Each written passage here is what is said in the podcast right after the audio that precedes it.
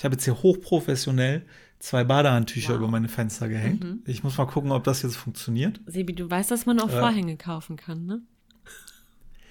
Ich hasse Vorhänge. ja, ich weiß, habe ich schon mitbekommen. Wir hatten immer zu Hause diese weißen Vorhänge, weißt mhm. du? Die so komische Muster darin haben und so. Aber es gibt und die auch so sich elektrisch aufladen. Weiße. Ja, möchte ich nicht. Möchte ich nicht. Möchte, möchte ich nicht, habe ich nicht, brauche ich nicht. Möchte, das, ich ich hänge mir Chris, lieber Badehandtücher. Ich, ich möchte das nicht. Ja, die Nachbarn denken, eh, ich bin Freak hier, die in mein Büro gucken. Ich stehe hier immer tanzend, singend, äh, konzentriert, äh, Gedanken verloren am Fenster mit dem Kaffee in der Hand. Die denken, eh, ich bin irgendein Psychopath oder Triebtäter. Aus der Hüfte direkt in dein Ohr. Zwei Nerds nehmen dich mit auf die Reise zum Top-Titel. Komm, wir schreiben einen Bestseller von Chris und Sebi.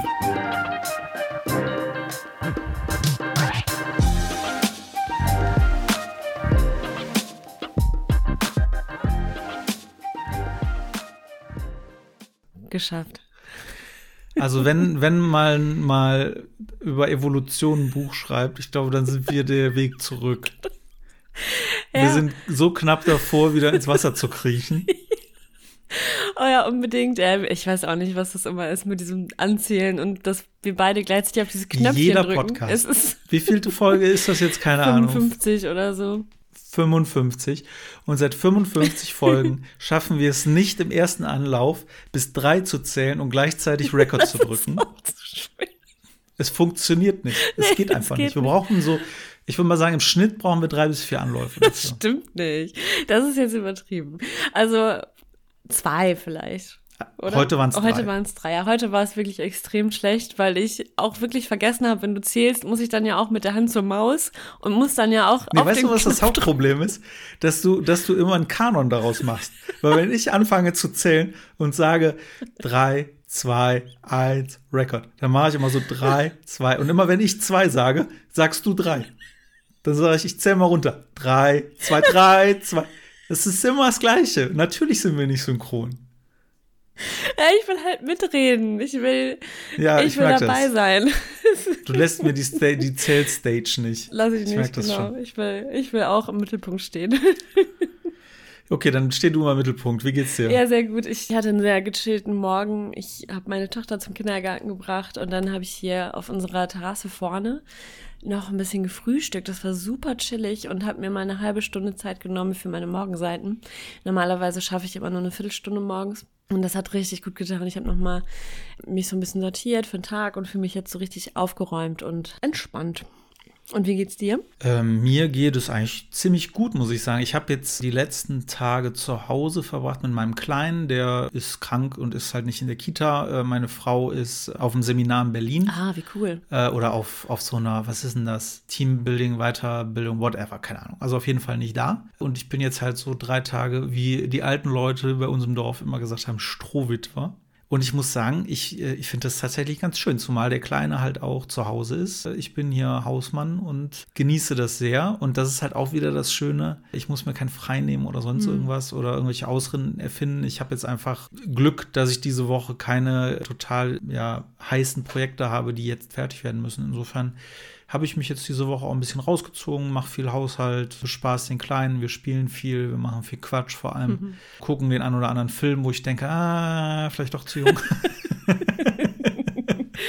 oh ja. Und ist, ist gut, ist gut, sind richtig gute Tage. Ich bin zwar hundemüde, weil er eben äh, wegen der Krankheit, die er hat, ist jetzt nichts Schlimmes, aber dadurch schläft er halt sehr schlecht und schläft halt bei mir äh, jetzt. Und deswegen habe ich jetzt einfach, ich glaube, 48 Stunden nicht mehr geschlafen. Aber hey. Schläfst immer mit so mit offenen Augen und äh, lächelnd ähm, im Sitzen ein. ja, ich bin immer Schlaf. erstaunt, mit, mit wie wenig Schlaf man so eigentlich klarkommt. Ne? Also ich brauche immer Schlaf und bin auch richtig beschissen drauf, immer morgens, egal wie viel ich gepennt habe. Aber so insgesamt kriegt man das ganz gut verpackt. Ja, ich, ich. ich weiß es nicht. Ich habe immer das Gefühl, bei mir rächt sich das. Ich habe ja jeden Tag eigentlich Frühdienst und muss immer um 5 Uhr aufstehen und sitze dann um 6 am, am Rechner. Und die ersten Tage geht das auch noch ganz gut, aber ich merke dann spätestens Donnerstag, dass ich, also ich bin, glaube ich, eigentlich keine Lerche. Ich bin eigentlich eher eine Nachteule. Und das Ich wollte gerade sagen, das fickt meinen Biorhythmus, aber es klang mir dann doch zu. Alter, das fickt meinen Biorhythmus. Nein, aber ich bin dann halt wirklich Mittwoch. Ich bin äh, fickst so. du meinen Biorhythmus, dann fick ich dich. Nimm das. Aber ich bin dann wirklich nachmittags, ich habe dann wirklich jeden Tag ein Nickerchen gemacht. Ich wollte eigentlich meditieren, bin dann immer dabei weggeratzt und ähm, dann irgendwann wieder Aber wieso bist du eine Nachteule? Aber jetzt muss ich gerade mal fragen, Ja. du bist doch eigentlich, eigentlich bist du doch immer sehr, sehr früh im Bett. Nee, bin ich nicht. Das ist das Problem. Ach, gar nicht? Nee. Ich dachte immer, du wärst so, so 19 Uhr, äh, 9, also nicht 19, sondern 9 bis 10 Uhr bist du, äh, würdest du einen Um Ab- 19 Abgang Uhr schlafe ich dann. um, um, um 18 Uhr nochmal Nee. schön Pyjama anziehen, Pipi machen gehen und dann 19 Das wäre gut, wenn ich das so hinkriegen würde, aber meistens, ja, meistens ist es dann doch elf, halb zwölf oder noch später. Was total dumm ist, weil ich auch immer weiß, ich muss eigentlich spätestens um 10 Uhr schlafen, damit ich mindestens sieben Stunden pennen kann, weil sieben Stunden ist für mich eigentlich so das Minimum. Ich habe aber auch gemerkt, also einmal Schlaf ist echt ein Punkt und das andere ist, wenn ich mir zu viel, also wenn ich mir die Tage zu voll baller, ne, das hatte ich jetzt am letzten Freitag. Ich weiß nicht, ob es dir auch manchmal so geht. Ich habe, ich weiß nicht, was mich da geritten hat, aber ich hatte an dem Tag drei Verabredungen. Die erste Verabredung mit meiner älteren Tochter, wir waren schwimmen, was wirklich Eine Verabredung. Das klingt aber so, als würdest du die irgendwie alle drei Monate mal sehen. ja, ja nee. Du warst kurz mal mit deiner älteren Tochter verabredet. Ja, wir okay. daten uns dann, ne? Also wir haben dann Ja. Mama-Tochter-Zeit und sind ins Schwimmbad gefahren und das Hauptbecken war geschlossen. Was dazu geführt hat, dass es brechend voll war. Ich habe mich echt unwohl gefühlt. Und natürlich hat sich, hat sich die Meute dann auf die zwei verbliebenen Becken verteilt, was, ja, sag ich mal, sehr angenehm war. Es war eine Suppe aus Menschen, die sich da gebildet hat. Und wir haben dann auch noch Pommes gegessen, sind dann zurückgefahren. Und allein von dieser Geräuschkulisse, von dieser Luftfeuchtigkeit, von dieser, von dieser ganzen Action war ich schon echt bedient. Bin dann zu Hause, habe ich mich fertig gemacht, bin dann direkt wieder nach Köln reingefahren, war dann verabredet. Nach der Verabredung war ich nochmal verabredet, abends zum Essen mit zwei Freundinnen am Heumarkt und da war Weinwoche, Sebi. Und ich weiß nicht, ob du die Ja, Weinwoche liebe das. kennst, aber Die es liebe ist ich, ja, die ist so schön. es war so voll, der ganze Heumarkt war voll mit so diesen Buden. Es war richtig viel los, viele Menschen, die Brauhäuser waren gerammelt voll, man hat keine Plätze mehr bekommen. Das war jedes Jahr gesetzt im Studium, weil da, also ich weiß nicht, wie es heute ist, aber früher kostete dann halt so eine Flasche richtig guter Wein aus der Region irgendwie 8 Euro oder so. Und dann waren wir da halt zu dritt oder viert und dann hast du halt äh, damals halt Studium zusammengeworfen. Und dann hast du dann als asoziale Studenten, die sonst immer nur aus dem Kästen Biere wegkloppen, saßt du dann halt neben den kultivierten Menschen und hast dann jeder dann zwei Euro in den Topf geworfen und hast dir eine Flasche geholt. Und dann noch eine Flasche und noch eine Flasche und noch eine Flasche. Es war ein Traum. Also die, die Weinwoche, das ist schon was sehr, sehr ja, Feines die Stimmung Köln, war ja. auch sehr gut. Es war super Wetter, es war so mild. Also es war auch irgendwie schön, aber ey, ich habe wirklich zwei Tage gebraucht, um diesen einen Tag zu verarbeiten. Ich war so fertig. Ich war so richtig fertig. Ich habe dann irgendwie auch Halsschmerzen bekommen, weil ich habe immer das Gefühl, das zieht mir so viel Energie, dass mein Immunsystem einfach sagt, nö, nö, da haben wir jetzt keine Kapazitäten mehr für, jetzt hier auch noch Viren und Bakterien abzuhalten. Wir fahren jetzt hier mal schön runter und äh, beschränken uns auf die Grundfunktion, atmen und weiß ich nicht, was ist noch eine Grundfunktion? Schlafen? Mir fallen einige ein, aber die will ich jetzt nicht nennen. ja, stimmt. Nee, die, die sind auch noch inkludiert. Aber ich, Das ist schön, dass das noch funktioniert. Das wäre sehr anstrengend, glaube ich, aber wenn ich, es nur noch atmen wäre. Genau, aber ich war halt Sonntag dann einigermaßen wiederhergestellt und habe mir vorgenommen, nee, so eine Sache pro Tag, die reicht mir vollkommen. So ein Date am Tag, es ist genug. Ich habe es völlig übertrieben und habe mich dadurch selbst zerlegt. Ja, insofern Schlafmangel ist für mich nicht geil und ja, ich komme auch ein paar Tage mit weniger Schlaf aus, aber es rächt sich und genauso wie dieses too much, ähm, ja, wie heißt es, Reizüberflutung, genau. Too much Reiz. Too much genau, Reizüberflutung. Fachbegriff. Ich hatte früher im Studium so eine krasse, weil ich konnte noch nie gut schlafen, nie, never, als Kind schon nicht. Und da hatte ich so eine ganz krasse Phase, wo ich so DVD-Boxen gesammelt habe von Serien. Nur die Boxen Ähm, oder auch die DVDs?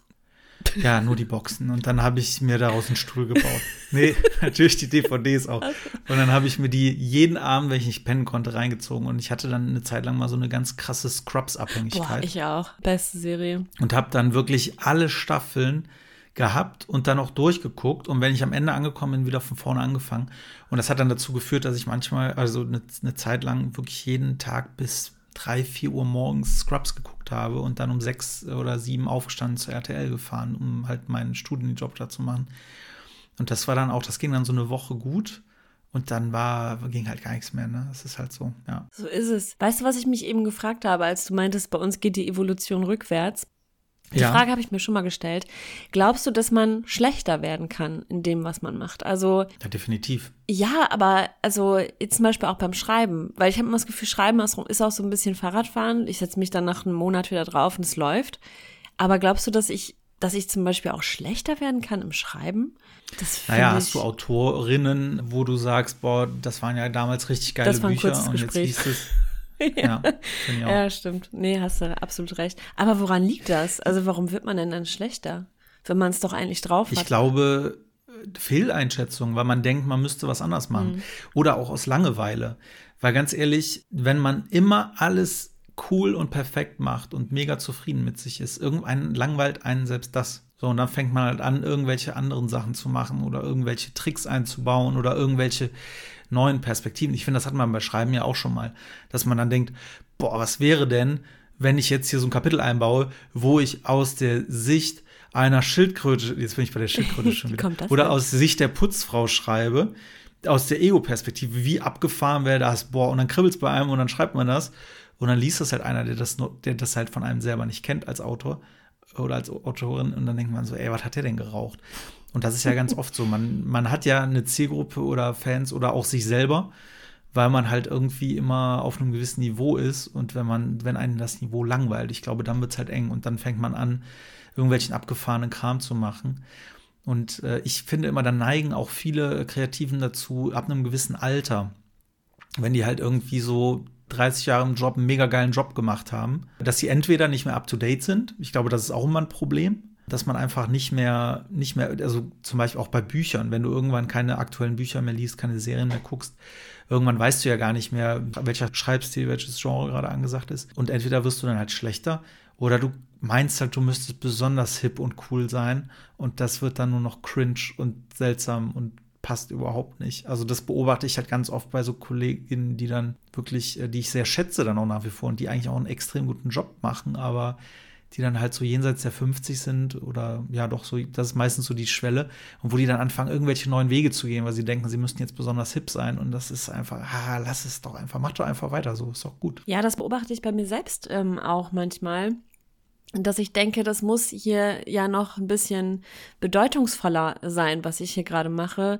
Ich will ja nicht nur Unterhaltungsliteratur schreiben, sondern ich würde es muss jetzt auch irgendwie einen gesellschaftlichen, gesellschaftskritisch sein. Das muss jetzt irgendwie geschichtlich noch irgendwo anknüpfen und irgendwelche ganz profunden Einsichten bieten und so.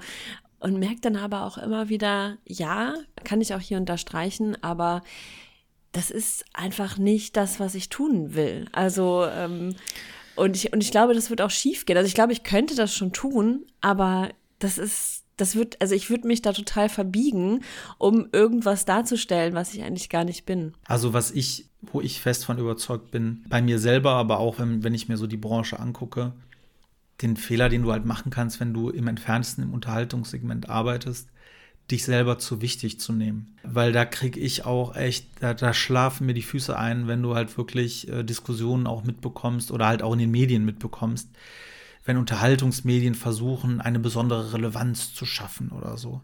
Ich finde zum Beispiel äh, Joko und Klaas, äh, die mit ihren 15 Minuten es ja geschafft haben. Ich glaube, das ist ja ein Begriff. Ne? Die haben so eine Spielshow, wo die gegen ProSieben spielen und wenn sie gewinnen, so eine Abendshow, dann bekommen sie im Fernsehen 15 Minuten zur Verfügung, die sie füllen können. Und anfangs haben die da Quatsch gemacht in erster Linie, aber irgendwann haben sie das dann genutzt, um wirklich sehr relevante Themen zu setzen, die auch ganz Deutschland bewegt. Also das ist äh, wirklich richtig gut. Die, finde ich, haben es geschafft, aber ich finde es halt immer so schwierig, wenn einer eine Unterhaltungsshow hat und dann versucht, da Relevanz für die Menschen reinzubringen. Ey, ihr sollt halt Leute unterhalten. Mhm. Und das denke ich mir halt bei Büchern auch. Was ist die Nutzungssituation? Jemand will chillen, der will sich hinsetzen, der will ein bisschen Spannung, der will sich berieseln lassen, der will Eskapismus, Hedonismus, was weiß ich. Und wenn er dann irgendwie da so eine das hat man manchmal ja auch bei Krimis, wo dann irgendwie so eine gesellschaftspolitische Kritik dann so dahinter ist und so. Ja, wird es bestimmt auch eine Zielgruppe für geben, aber ehrlich, das brauche ich dann nicht an der Stelle. Ja, es geht mir auch so. Oder was auch, glaube ich, ein Problem ist, wenn also einmal das, was du jetzt beschrieben hast, ist ja, man ist zu sehr auf sich selbst fixiert und auf seine eigene Bedeutungsvolligkeit. Ähm, Komisches Wort. Auf seine eigene Bedeutung und Relevanz. Noch ein Fachbegriff. Aber was genauso problematisch ist, wenn man zu sehr überlegt, was die Leute lesen wollen. Also zu sehr irgendwie versucht, gefallen zu wollen, es allen recht machen zu wollen. Das, also, ja, das ist, das ist irgendwie auch schwierig. Das wird dann, wirkt dann auch sehr bemüht und sehr gewollt. Also ich finde es immer cooler, wenn jemand sehr bei sich ist, auch in seinem Stil. Da wird es immer Leute geben, die das auch richtig scheiße finden, aber auch Leute, die es richtig cool finden. Ich finde, die, ähm, die Simone Buchholz ist so ein Fall, ne? Die schreibt so unfassbar Revolverherz, lese ich gerade. Und das ist, also die hat so einen mega besonderen Stil. Und ich mag den total, aber ich bin mir sicher, dass es auch super viele Leser gibt, die da gar nicht drauf klarkommen und das nicht mögen. Aber so what? Soll sie das jetzt, soll sie deswegen jetzt ein bisschen mainstreamiger schreiben?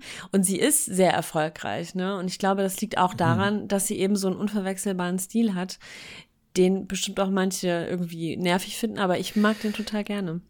Ja, ich glaube, das Ding ist einfach, ähm, das ist so ein bisschen die Gretchenfrage. Wir haben ja jetzt auch letztens irgendwie das Thema Selbstmarketing so ein bisschen angekratzt. Und das ist eigentlich kein Selbstmarketing, aber es ist ein Marketingthema, weil die Frage ist halt immer, möchtest du eine Zielgruppe bedienen, dann tu das auch. Also wenn du ein Mainstream-Buch schreiben willst, dann mach's halt Mainstream. Dann fang nicht an, irgendwelchen Kram da einzubauen oder irgendwelche diffusen Geschichten oder irgendwelche Perspektiven, die Mainstream keiner sehen will. Oder willst du halt was Besonderes schaffen, was vielleicht ein neues Genre sogar eröffnen kann, dann aber mit dem Wissen, dass es halt nicht Mainstream ist. Das mhm. heißt, du wirst da nicht äh, die großen Massen mit erreichen im Zweifel. Und die Tendenz, die sehr menschlich ist, ist immer dieses bisschen schwanger oder wasch mich, aber mach mich nicht nass. so dieses, ja, ich will beides so ein bisschen. Ja. Aber das funktioniert halt in der Regel nicht. Es gibt Fälle, da funktioniert das super. Das sind dann so Lucky Punches, die dann auch mega erfolgreich meistens sind, weil die speziell sind und trotzdem den Geschmack der breiten Masse treffen. Aber eigentlich muss man schon gewissermaßen die Entscheidung treffen, weil es funktioniert. Ich habe auch irgendwann mal vor 100 Folgen oder so erzählt, äh, dass ich dieses humoristische Buch, als diese Tom Yao-Zeit war, die ich ja total gefeiert habe, hatte ich auch ein humoristisches Buch, ich weiß gar nicht mehr, was es, was es war. Und am Ende starb ja. dann die, die Hauptfigur. Mhm da haben wir damals auch viel drüber geredet, ist das gut, ist das schlecht und warum, wieso, weshalb. Aber ehrlicherweise, ich finde es nach wie vor nicht gut, weil es ist ein humoristisches Buch, es steht im Schrank, äh, im Buchregal oder im Buchladen neben Tommy Jaud, wo man halt weiß, was man kriegt. So lustig, lustig, man lacht ein bisschen untenrum, fertig. So, und dann nimmst du das und denkst, dann, dann ist es im Klappentext, liest du nicht, dass es in die Richtung geht. Das ganze Buch über ist mehr oder weniger humorvoll. Und am Ende Peng ist er tot. So, Leute, nee, komm. Also, brauche ich nicht. So, das, allein, dass ich mir das, den weder Titel noch Namen gemerkt habe, ich glaube, das war jetzt kein, keiner, der dann groß geworden ist, glaube ich. Naja, ich schwadroniere wieder. Ja, und sonst so bei dir? Ich bin ein bisschen heiser ja. wegen, Aller wegen Allergies, also äh, keine, keine Sorge. Wahrscheinlich denken unsere HörerInnen irgendwann, ich habe ein Alkoholproblem, weil ich immer die, die Stimme weggeht und immer so heiser bin. Aber die scheiß Gräser, die haben es mir angetan. Ja. Und äh, gestern, wir wohnen ja hier am Rhein, und wenn es so warm wird und das Wasser ein bisschen niedriger der Stand, dann wächst hier innerhalb von kürzester Zeit, äh, das ist so krass hier, also Thema Evolution und Thema Flora, Fauna. Hier ist nix und dann wächst hier innerhalb von Wochen auf dem ausgetrockneten Flussbett ein kompletter Wald tatsächlich, der dann bei der nächsten äh, Überflutung dann wieder ja. weg ist und im Winter dann sowieso und dann wächst es halt wieder neu im Frühling. Das ist mega spannend. Und hier war so zwei Meter hohes äh, Schilfgras und mein Kleiner hatte die Idee, dass man da ein Labyrinth draus bauen könnte. Und dann sind wir halt da gestern durch so ein Labyrinth gelaufen die ganze Zeit aus Schilfgras. Und das ist halt so mit das Tödlichste oh. an Gräsern. Oh, scheiße. Ja. Und in dem Moment habe ich wieder gedacht, oh nein. Weil er hatte das vorgeschlagen und hatte dieses Strahlen in den Augen. Und ja. ich dachte so, Sebi, das ist einfach eine scheiß Idee. Ja. Aber, Aber, egal. Ja. Ja, wie sagt man, äh, wie sagt man das? Ein Tod musste Cool war es trotzdem. Klug war es nicht, aber cool oder so. Klug war es nicht, aber was, wie sagt man das nochmal? Klug war es nicht, aber geil, ich weiß es nicht. naja, äh, auf jeden Fall, das ist so mein Thema. Dann habe ich hier, ich versuche meinen äh, Hall hier bei unserem Podcast mal in den Griff zu kriegen, weil in der letzten Folge fand ich es wieder sehr extrem. Ich habe jetzt hier hochprofessionell zwei Badehandtücher Wow. über meine Fenster gehängt. Mhm. Ich muss mal gucken, ob das jetzt funktioniert. Sebi, du weißt, dass man auch Äh. Vorhänge kaufen kann, ne? Ich hasse Vorhänge. Ja, ich weiß. Habe ich schon mitbekommen. Wir hatten immer zu Hause diese weißen Vorhänge. Weißt du? Die so komische Muster darin haben und so. Aber es gibt und die auch, so sich schöne, elektrisch aufladen. Weiße. Ja, möchte ich nicht. Möchte ich nicht. Möcht, möchte ich nicht, habe ich nicht. brauche ich nicht. Möchte das, mö- Ich hänge mir Chris, lieber ich Badehandtücher ist- Ich die möchte das nicht.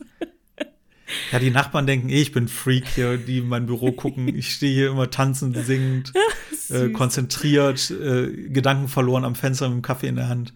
Die denken, eh, ich bin irgendein Psychopath oder Triebtäter. Aber hey, habe ich jetzt halt Handtücher.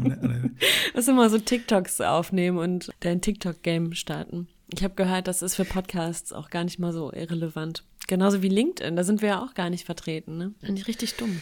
Ja, das ist halt immer die Frage, ne? Braucht es für alles einen eigenen Kanal oder reicht es nicht, wenn wir es selber machen? Weil ich bin da schon vertreten mit unserem Podcast Bei und TikTok. poste halt hin, nee, bei äh, LinkedIn und poste hin wieder was. Mhm.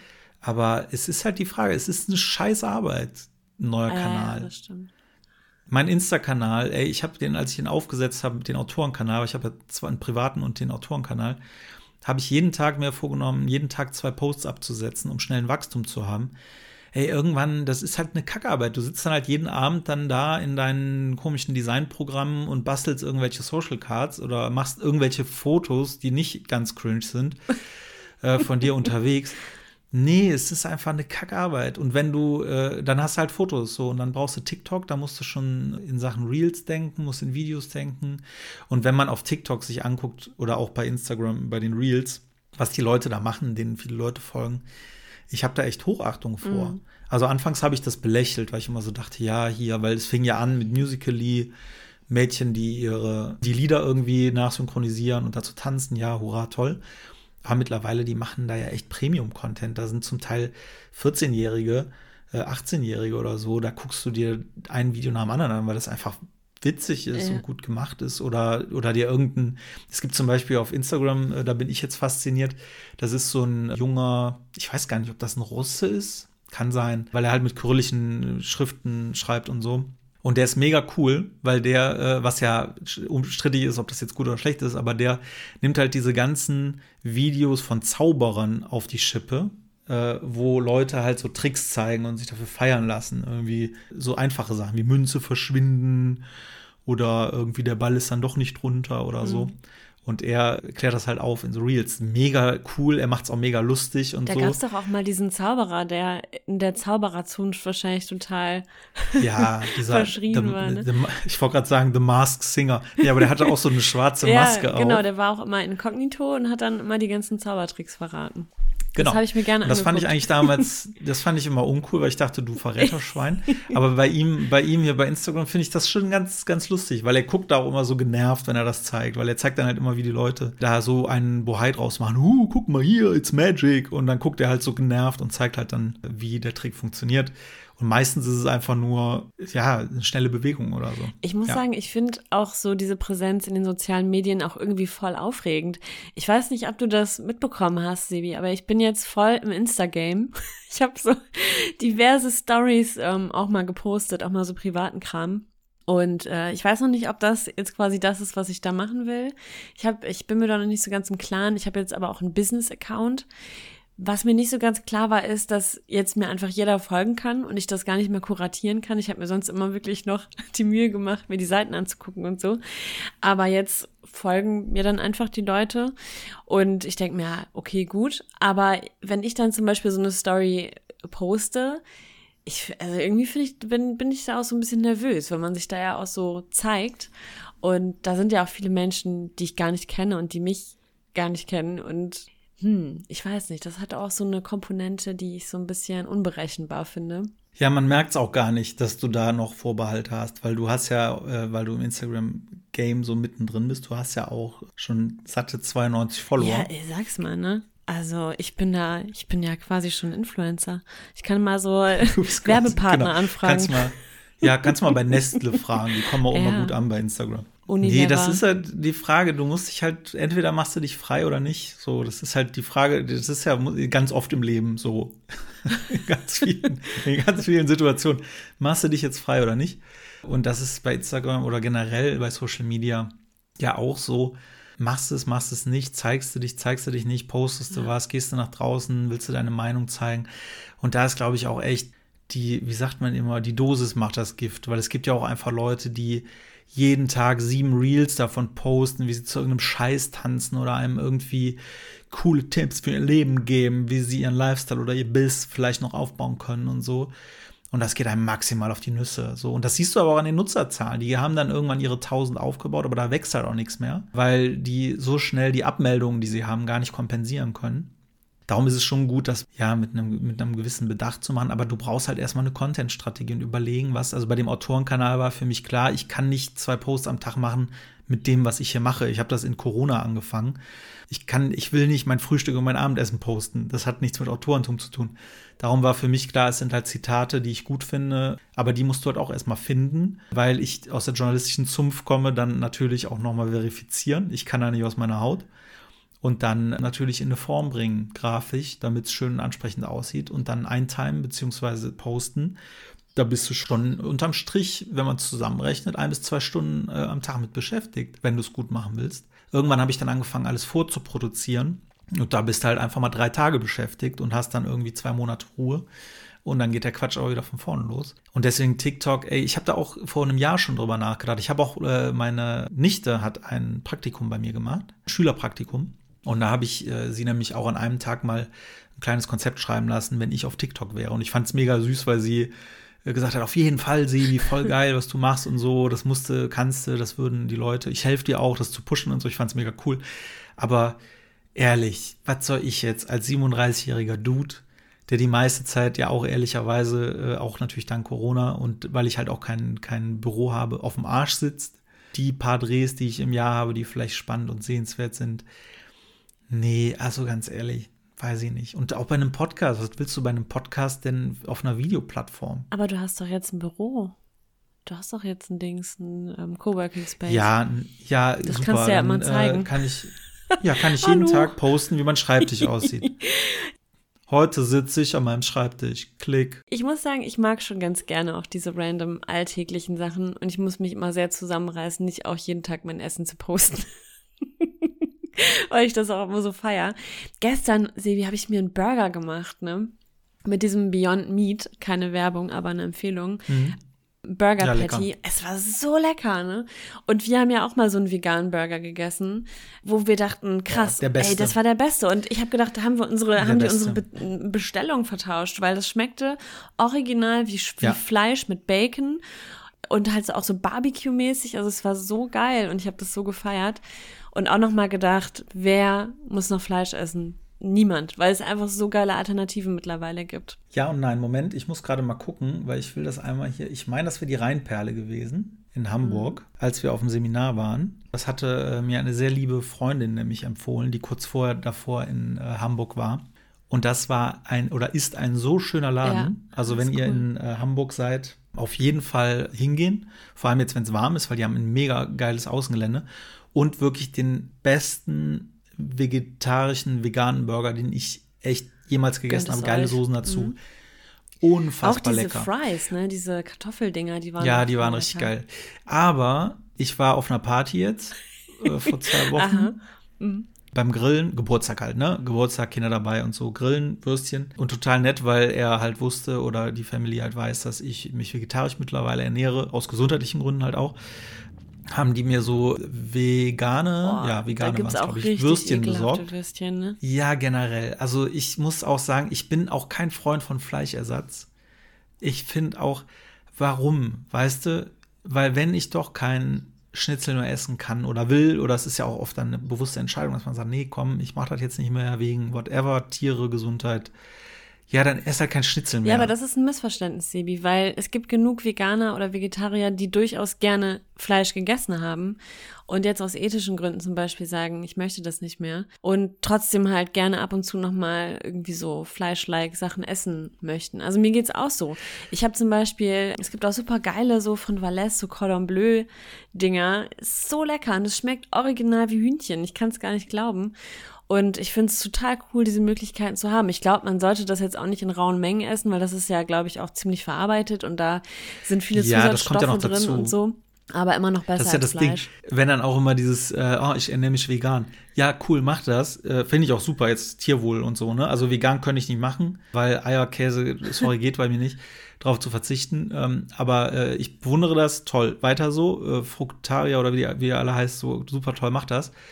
Ähm, aber ehrlich, tu nicht so, als wäre das jetzt mega gesund. Das ist es nicht.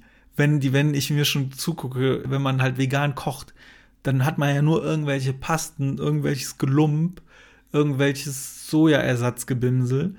Das kann nicht gesund sein, wenn man das Nee, nur isst. Und wenn man so ein, wenn man so ein vegan, ja, was? Nein, das stimmt nicht. Also klar, du kannst vegan auch dich echt ungesund ernähren und du, du solltest nicht denken, wenn ich jetzt vegan lebe, dann bin ich auch Nein, du gesund. kannst dich vegan, nein, Aber Moment, du kannst dich gibt so vegan sehr gesund. Rezepte. Ja, ja, auf jeden gibt Fall. es, gibt es. Auf jeden Fall, aber es ist kein, kein Synonym für Nee, gesunde das, Ernährung. das stimmt. Das wollte ich nur sagen. Und bei den Fleischersatzsachen muss ich sagen, ich finde auch dieses Dogmatische, weil das ist ja auch mal so ein Rumgemännere dann, ne? Weißt du? Weil ich war dann auf dieser Party, ich kannte ehrlicherweise auch keinen so, äh, außer halt die, die da waren, äh, die uns eingeladen haben. Also ja, die kannte ich schon, das wäre sonst weird. Ähm, Hallo, wir kennen uns nicht, aber Oh. ich hätte auch gern so ein Würstchen. Hallo, ich nehme mal ein Würstchen, ne? Wer sind Sie? Ähm. ja, egal. Wir sind doch hier alle weltoffen. Und das fand ich halt so, so geil, weil ich habe dann halt auch, weil ich, ich habe halt einfach mittlerweile mit wenig was zu tun, muss ich sagen. Und ich wusste halt, was das für eine Runde ist, aber ich habe dann halt so gesagt, ja, ey, ähm, welche von denen sind denn die veganen Würstchen? Und die Blicke und die Gespräche, die danach geführt wurden. Und ich habe das halt, ich mache das ja aus gesundheitlichen Gründen. Ne? Also ich habe auch lange nicht gesagt, ich bin Vegetarier, weil ich ja Fleisch essen würde, wenn es mir nicht, also wenn es meinem Körper gut tun würde. So tut's aber nicht. So, ich habe halt keinen Bock, mit jedem meine Krankheitsakte immer durchzuquatschen, weil am Anfang habe ich immer so, ja, ich esse voll gern Fleisch, aber ich darf es nicht mehr. Und so. Und dann, ah, warum denn so? Und dann redest du erstmal drei Stunden über deinen Gesundheitszustand. Oh, ätzend. So, und deswegen sage ich mittlerweile, ich bin Vegetarier, ich lasse das auch so stehen. Aber deswegen tun mir solche Gespräche auch nicht weh, weil wenn einer sagt, ja, aber ich brauche hier irgendwie ein Steak oder so, dann bin ich jetzt nicht so, dass ich da einsteige und sage, ja, aber denk doch mal, die arme Kuh.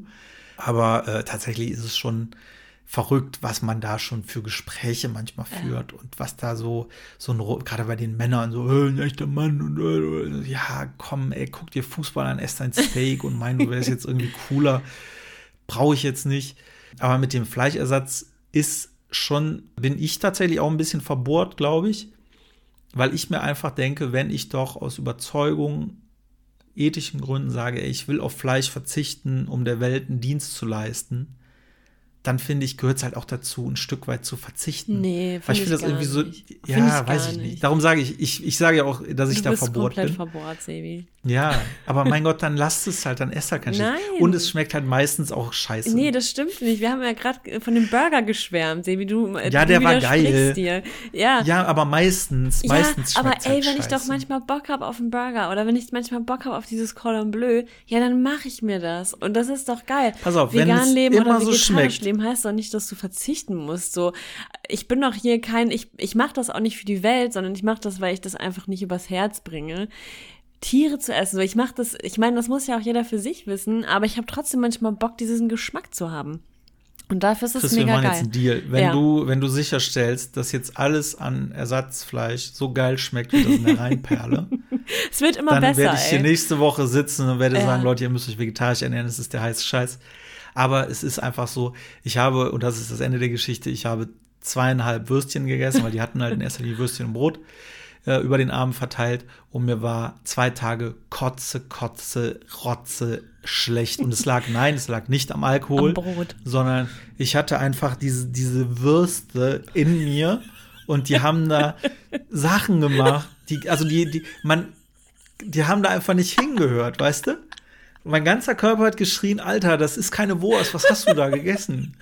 Sorry, das klang gerade so ein bisschen homoerotisch, aber Also, Ich die- ich hatte die Würste Ja. in mir und die waren in meinem Körper und ich hab gewusst, sie gehört eigentlich nicht. Was macht ihr mit mir? Ja, gl gleiche Aussage, wäre die gleiche Aussage, wenn es jetzt eine Homoerotik wäre. würde ich auch sagen, die gehören da einfach nicht rein. Aber die halbe würde mich dann irritieren bei zweieinhalb Würsten. Aber egal, ja, Vor erzähl zehn bitte. Jahren hat man, weiß ich, Ja. so vegan- vegane Würste und so ein Kram halt auch wirklich nur im Reformhaus bekommen. Und mittlerweile, ich finde es so geil, dass du auch bei Rewe, keine Ahnung, überall kriegst du halt diese Ersatzprodukte und die werden halt immer besser und immer geiler. Auch so vegane Pizzen und sowas. Ich, ich finde das voll cool, was es alles gibt und, ähm, und feier das und probier alles aus. Und ich hatte auch echt viele Fehlkäufe und habe gedacht, boah, das, ich hatte mal so eine vegane Leberwurst. Ich stehe eigentlich gar nicht auf Leberwurst, aber ich wollte die mal probieren. Und das schmeckte so widerlich, das kannst du dir überhaupt nicht vorstellen. Das hatte überhaupt nichts mit Leberwurst zu tun. Aber dann sind auch immer diese Perlen dabei und dann freue ich mich. Und ähm, ja, ist cool. Ja, Lirum Larum, lass uns einfach mal, lass uns einfach mal einen Cut machen und sagen, Autoren-Podcast. bitte, bitte weniger, bitte weniger Fleisch essen, ist gut für alle, ist gut für euch, ist gut für die Tiere, ist gut dafür, da pupsen die Kühl nicht mal so viel in die Atmosphäre. Klimawandel, äh, Wasser hoch Also und Sevi, so, ich muss mal kurz so. ein Bild Ja. loswerden, weil ich hänge immer noch bei diesem Schilfgras und ich muss mir vorstellen, dass Ach Gott sei Dank nicht bei den zweieinhalb Würsten. Ich dachte, du kommst jetzt wieder mit der Nummer. Okay, Äh, ich, ja. muss, ich muss mir die ganze Zeit vorstellen, dass du halt vor diesem Schilfgrasfeld stehst und wie das blühende Leben und dir, dir geht's total gut. Du gehst da rein und dann sieht man dich im nächsten Take, wie du aus diesem Schilfgrasfeld Grasfeld rauskommst, weil sie mit so knallroten Augen, komplett angeschwollen, Hautausschlag, drehende Augen, Ja. rotzende Nase, aber lächelnd, weil es war trotzdem geil. Es hat sich gelohnt. Ja, es hat sich gelohnt. Es war geil. Wir, haben, Ja, wir sind schön. noch eine zweite Runde sogar, weil Boah, äh, ich merkte schon, es ist richtig scheiße, weil das war echt ein langer Weg und vor allem, das war auch ein bisschen, äh, jetzt mal ehrlicherweise, also mein Kleiner ist mutig und geht voran, aber es war auch schon ein bisschen irritierend, weißt du, du bist da an, äh, am Rhein an der Aue und dann gehst du in so ein zwei Meter hohes Schilfgrasfeld und weißt nicht, wo vorne und hinten ist. Gut, in Deutschland weiß man, dass einen jetzt kein Jaguar von der Seite anfällt, aber es war schon irgendwie ein bisschen, ein bisschen weirde Situation. Und dann bin ich da, haben wir uns da rausgekämpft und ich dachte so, oh Gott sei Dank. Und äh, meine Allergie hat noch nicht so eingeschlagen. Die so, nochmal. Ich so, nee, ach komm, ja, okay. und, ja, und abends kam dann die Quittung. Bei mir ist es immer so ein bisschen zeitversetzt. Und den ganzen Abend hatte ich dann äh, echt zu kämpfen. Naja, so viel über Okay. Autoren haben wir heute gesprochen. Sollen wir mal ein mal, komm, dann lass uns jetzt in den letzten Minuten mal ein Update geben. Machen wir eigentlich am Anfang, aber ja. Ich habe meine Kapitelübersicht fertig. Juhu. Und, Für den zweiten Krimi. Genau, und bin total happy und äh, überrascht, wie, wie gut das funktioniert hat, weil ich war so ein bisschen, ich hatte keinen Bock auf diese Karteikartennummer und ich hatte auch keinen Bock, meine Geschichte in so eine so Schablonen zu plotten und habe für mich einen ganz guten Weg gefunden, weil ich hatte ja diese Inhaltsangabe eh schon runtergeschrieben. Ich wusste ja, was inhaltlich alles passiert und habe dann wirklich diese Inhaltsangabe genommen, habe oben angefangen, Kapitel 1, habe dann die einzelnen Szenen in diesem Kapitel nochmal unterteilt und bin so diesen ganzen, diese Inhaltsangabe durchgegangen und habe daraus dann wirklich die Kapitelübersicht gestrickt und weiß jetzt wirklich, was in jedem Kapitel passiert. Hab mich aber auch am Anfang gefragt, hä, warum muss man das denn nochmal in Szenen unterteilen? Hat den großen Vorteil, dass, dass ich die umpuzzeln kann. Also ich habe zum Beispiel gemerkt, oh, also ich hatte verschiedene Erzählperspektiven und die switchen halt immer so hin und her und habe dann gemerkt, oh, okay, der Teil ist da sehr lang geraten, da sind sehr viele Szenen. Okay, dann ziehe ich diese eine Szene nochmal nach unten, weil da ist ein bisschen dünn. Und, und das funktionierte sehr gut, weil die relativ in sich geschlossen waren. Also das kann ich echt nur empfehlen, das ähm, nochmal so zu machen, so szenisch zu unterteilen. Und was ich auch noch machen möchte, ist einmal überlegen, welches Ziel hat jedes Kapitel? Also welche Grundstimmung herrscht da, welche Emotionen und ähm, was möchte ich mit diesem Kapitel erreichen? Das finde ich, glaube ich, für mich auch nochmal ganz cool, mir da so Klarheit zu verschaffen und bin gleichzeitig auch so überrascht, dass ich das mache, weil ich ja eigentlich dachte, ich bin Panzer.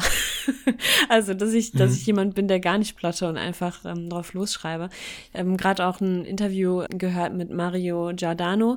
Der hat auch gerade ein äh, Buch veröffentlicht, Terra di Sicilia. Und der hat erzählt, dass er jetzt mittlerweile gar nicht mehr plottet, sondern einfach sich auf die Geschichte einlässt. Er weiß natürlich, was passiert, grob, wo er hinschreibt, aber dann lässt er halt so ein bisschen laufen.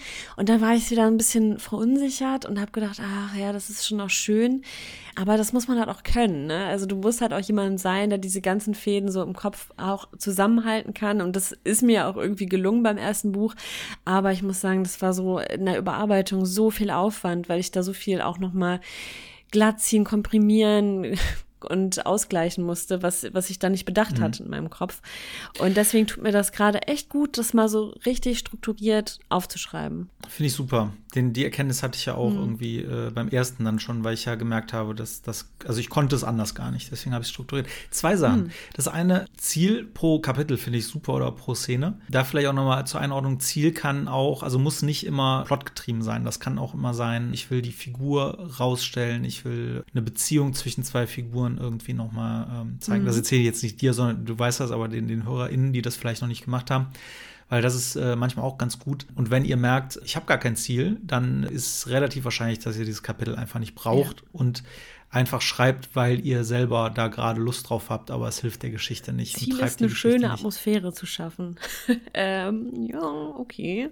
Vielleicht ein bisschen dünn. Ja, aber ein Ziel kann sein, eine bedrohliche Atmosphäre zu schaffen, wenn man, wenn man so einen Konflikt vorbereitet. Ja, ne? auf jeden Fall. Das stimmt, das stimmt. Genau. Aber einfach nur zeigen, wie schön die Landschaft da ist, hm, das, das ja. könnte im Zweifel ein bisschen wenig sein.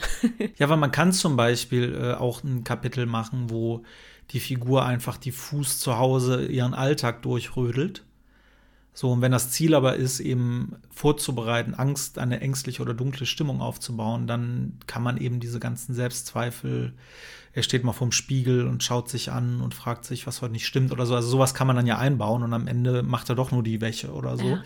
Das kann man schon ganz gut machen. Aber wenn man so ein Ziel hat, dann weiß man eben, wie was am Ende passieren soll des Kapitels. Ja, plus äh, denke ich gerade, wenn man jetzt nochmal an diese Dreiaktstruktur denkt, dann ist ja auch der erste Akt so ein bisschen dafür da, den unberührten Zustand zu, zu zeigen, zu zeigen auch, das Leben zum Beispiel des Protagonisten und wie happy der gerade ist und wie gut alles läuft oder so, um es dann maximal zerstören zu können. Also einmal auf so einen emotionalen Höhepunkt zuzusteuern, um dann zu zeigen, wie krass die Fallhöhe eigentlich ist. Da kann das ja auch funktionieren, dass man erstmal so einen relativ harmonischen und, und schönen, schöne Atmosphäre einfach aufmacht. Was ich noch sagen wollte, Sibi, es war der, mhm. wirklich dieser Tipp von dir, war so Gold wert in der Figurenentwicklung, das aus der, ähm, aus der ersten Person zu schreiben das war mega krass, was das für einen Unterschied gemacht hat, weil die wirklich zu mir gesprochen haben und weil die auch schon mit der Erzählstimme mit mir gesprochen haben, wie ich das dann später auch im Buch mache. Und das war super, super hilfreich. Ich habe die total gut dadurch kennengelernt, die Figuren, weil ich ähm, für alle, die äh, nicht zugehört hatten in der Folge, ich hatte die Personen, also die Figurenentwicklung, die ganzen Figurenskizzen hatte ich in der dritten Person geschrieben und hatte das Problem, dass ich nicht so richtig die, die Figuren gefühlt habe, vor allem meine Protagonisten wusste nicht.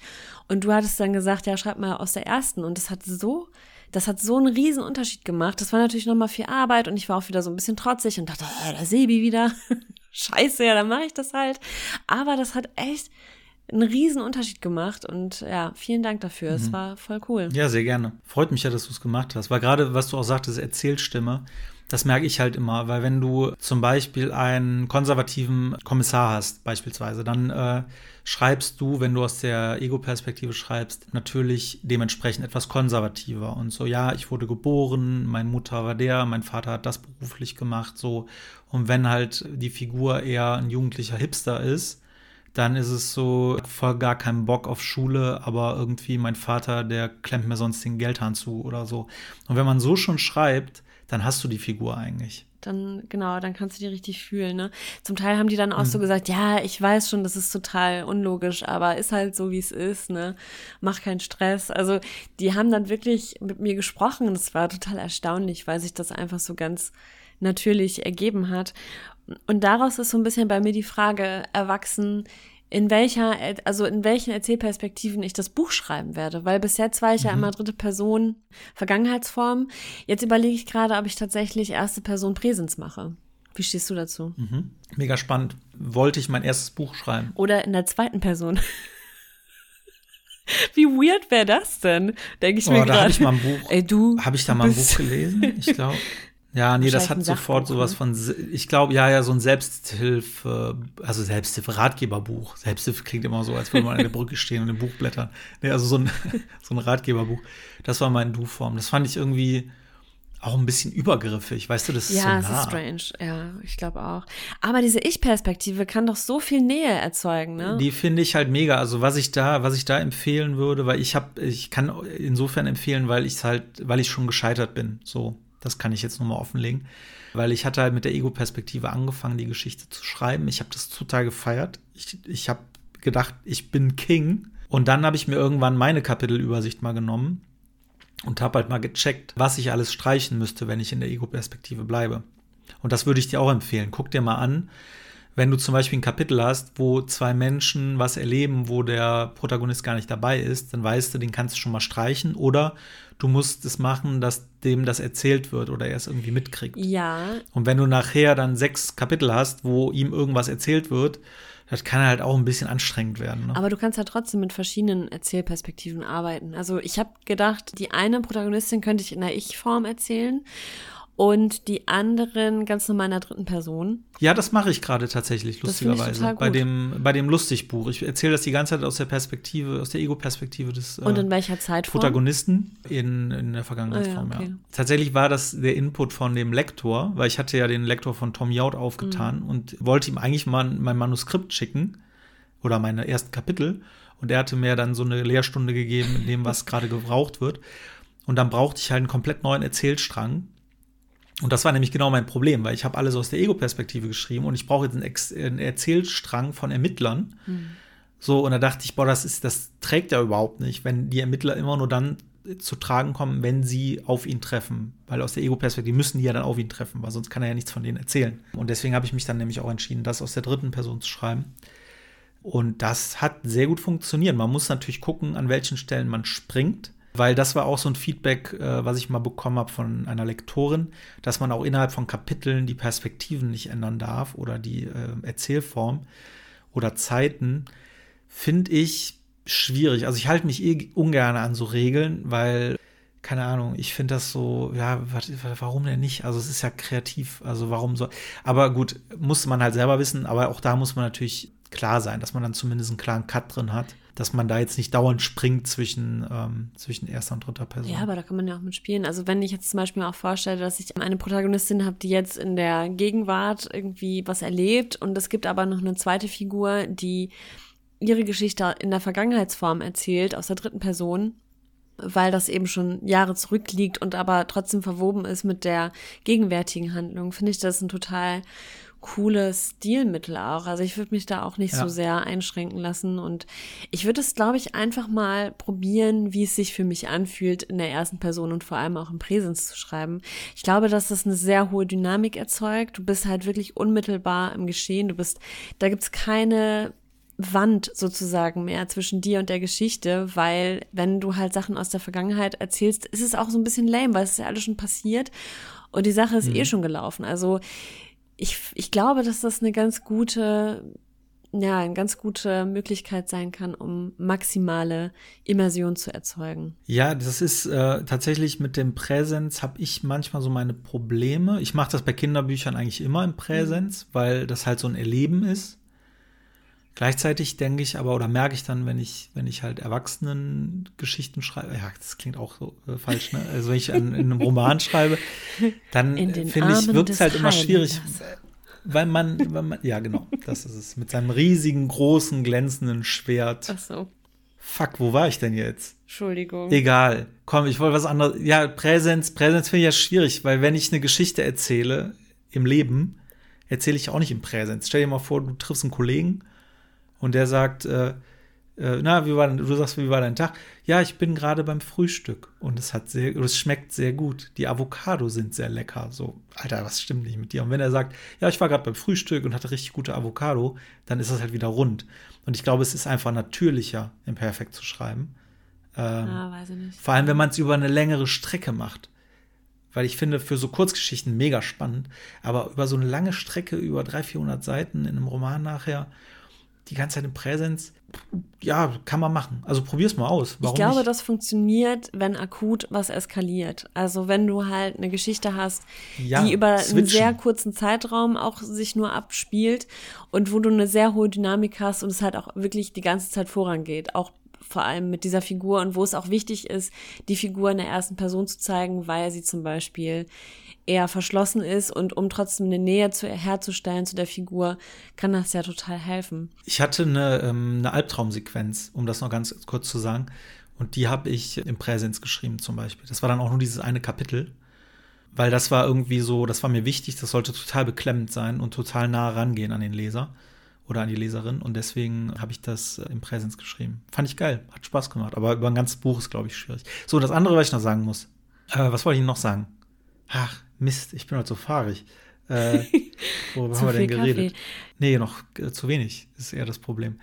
Irgendwas hatte mich jetzt auch noch angesprochen. Ach so, genau, mit den zwei Erzählperspektiven. Ich finde es auch mega spannend. Das ist ja jetzt auch nichts Neues. Ne? Das ist ja in Serien ganz oft, dass eine Geschichte aus mehreren Perspektiven erzählt wird. Und das finde ich, kann man auch im Kleinen machen. Ich habe jetzt in dem Lustigbuch zum Beispiel eine Situation, die ich sehr mag. Da geht mein Protagonist in der Ego-Perspektive eben raus auf den Parkplatz, der arbeitet im Baumarkt, geht raus auf den Parkplatz und da warten dann die bösen Jungs auf ihn und kloppen ihn zusammen und fahren halt weg. So, und dann ist die Szene halt zu Ende.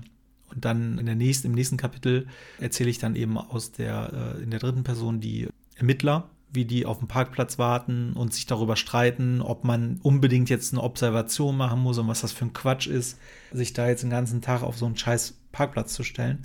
Und dann sehen sie halt den Protagonisten, der aus der Tür rauskommt und auf ein Auto zugeht. Und man weiß zu dem Zeitpunkt als Leser natürlich schon und als Leserin, was da gerade passiert ist, aber in dem Moment erlebt man es nochmal aus der Perspektive der Ermittler und sieht, welche Schlüsse die daraus ziehen, vielleicht auch falsche Schlüsse. Und das mag ich ja. total gerne, auch als Zuschauer oder Leser, wenn man solche Momente hat. Und das kann man natürlich, damit kann man extrem gut spielen. Macht total Bock. Ich habe halt nur festgestellt, ich muss aufpassen, dass ich dann nicht irgendwann overpace, dass es dann ja. so viel wird. Weißt du, wie bei, meinem, bei dem ersten Buch, wo ich immer gesagt habe, wo ich so äh, böse Vorahnungen ja. hinter jedes Kapitel geklemmt habe. Er so, ahnte nicht, es, dass es schon bald alles den Berg, den Bach runtergehen würde. Den Berg, den Berg raufgerollt ist. Ja. Es sollte nicht sein letzter Fehler sein. So, Was auch ja. ganz geil ist beim Plotten, ist, also wenn man halt wirklich so eine Geschichte plant, dass man eben auch ganz gezielt so Red Herrings einplanen kann. Ne? Also Red Herrings sind ja ähm, falsche Fährten.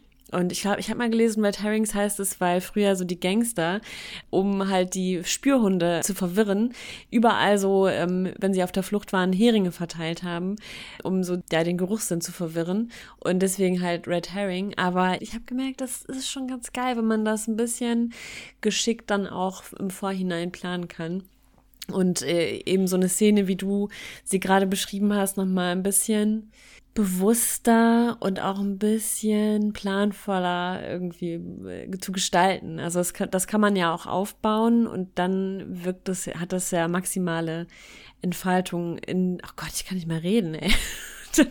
dann entf äh, entfaltet ja, weiß, sich der Effekt meinst. ja maximal in der Situation. Das ist schon ganz cool. Ja, wobei man da das Genre natürlich auch sehen muss. Ne? Bei einem humorvollen Buch, finde ich, muss man da auch aufpassen, dass man nicht zu viele Aha- und Wow-Elemente einbaut, weil am Ende will man lustig unterhalten werden. Da geht es eher darum, dass die Dialoge witzig sind und die Gags halt irgendwie auf dem Punkt sind. Was ich nicht weiß, ob es so ist. Aber bisher, die Kapitel, die ich dem einen oder anderen mal vorgelesen habe, die Menschen haben immer sehr gelacht. Insofern. Ah, cool. Was machen deine Schreibprojekte überhaupt gerade? Also, was ist mit deinem Schreibupdate? Das Lustige ist, dass ich eigentlich sagen wollte, dass ich gerade gar nicht viel mache.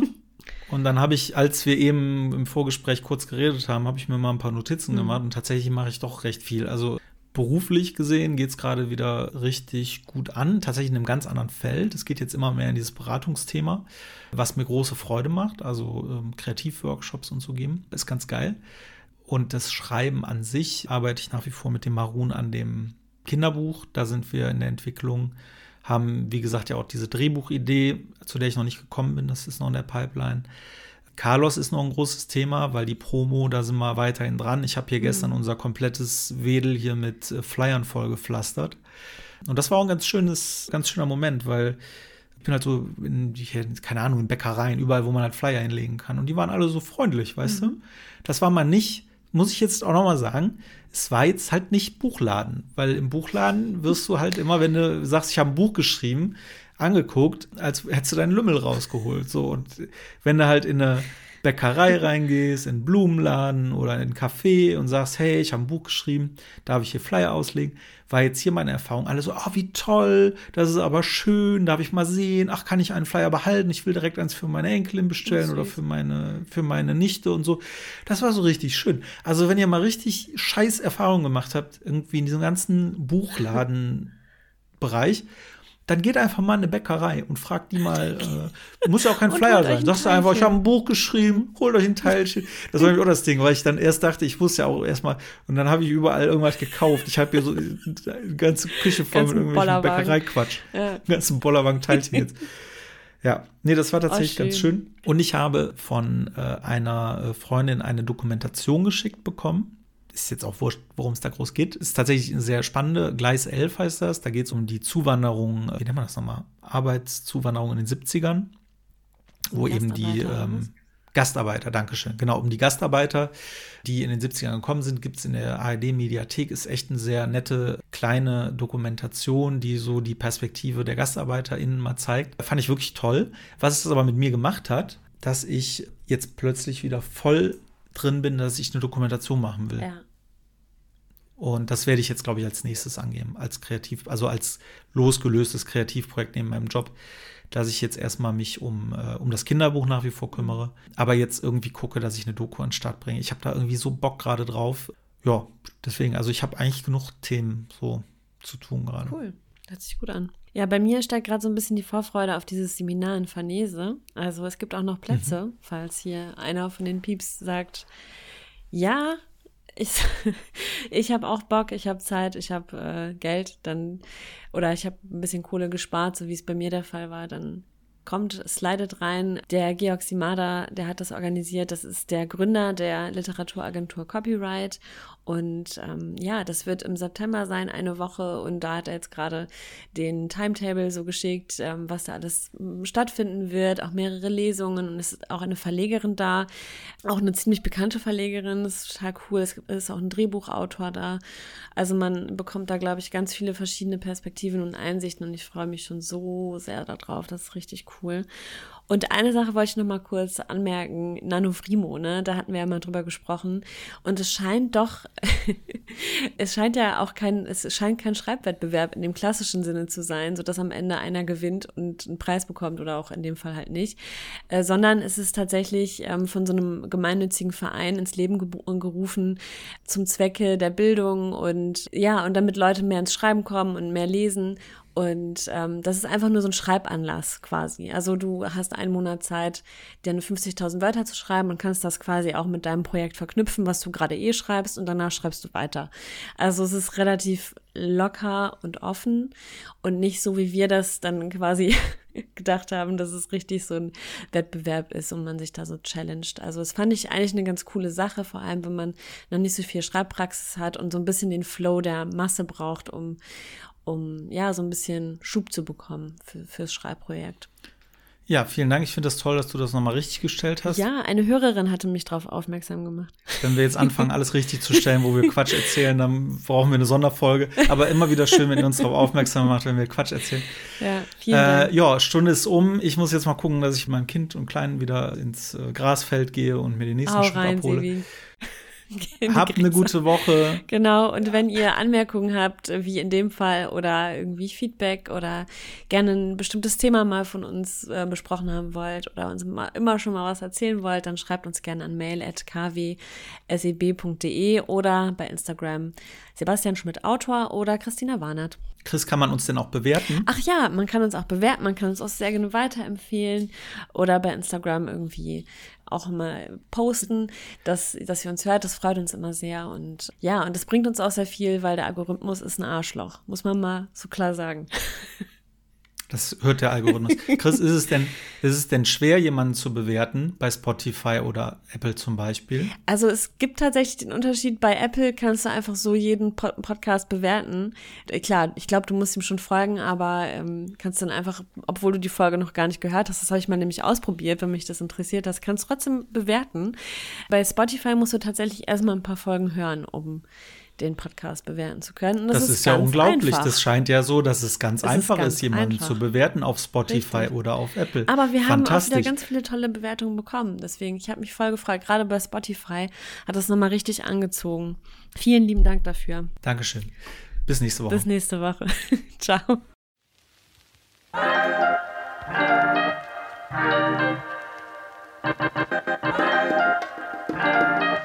Thank Thank you.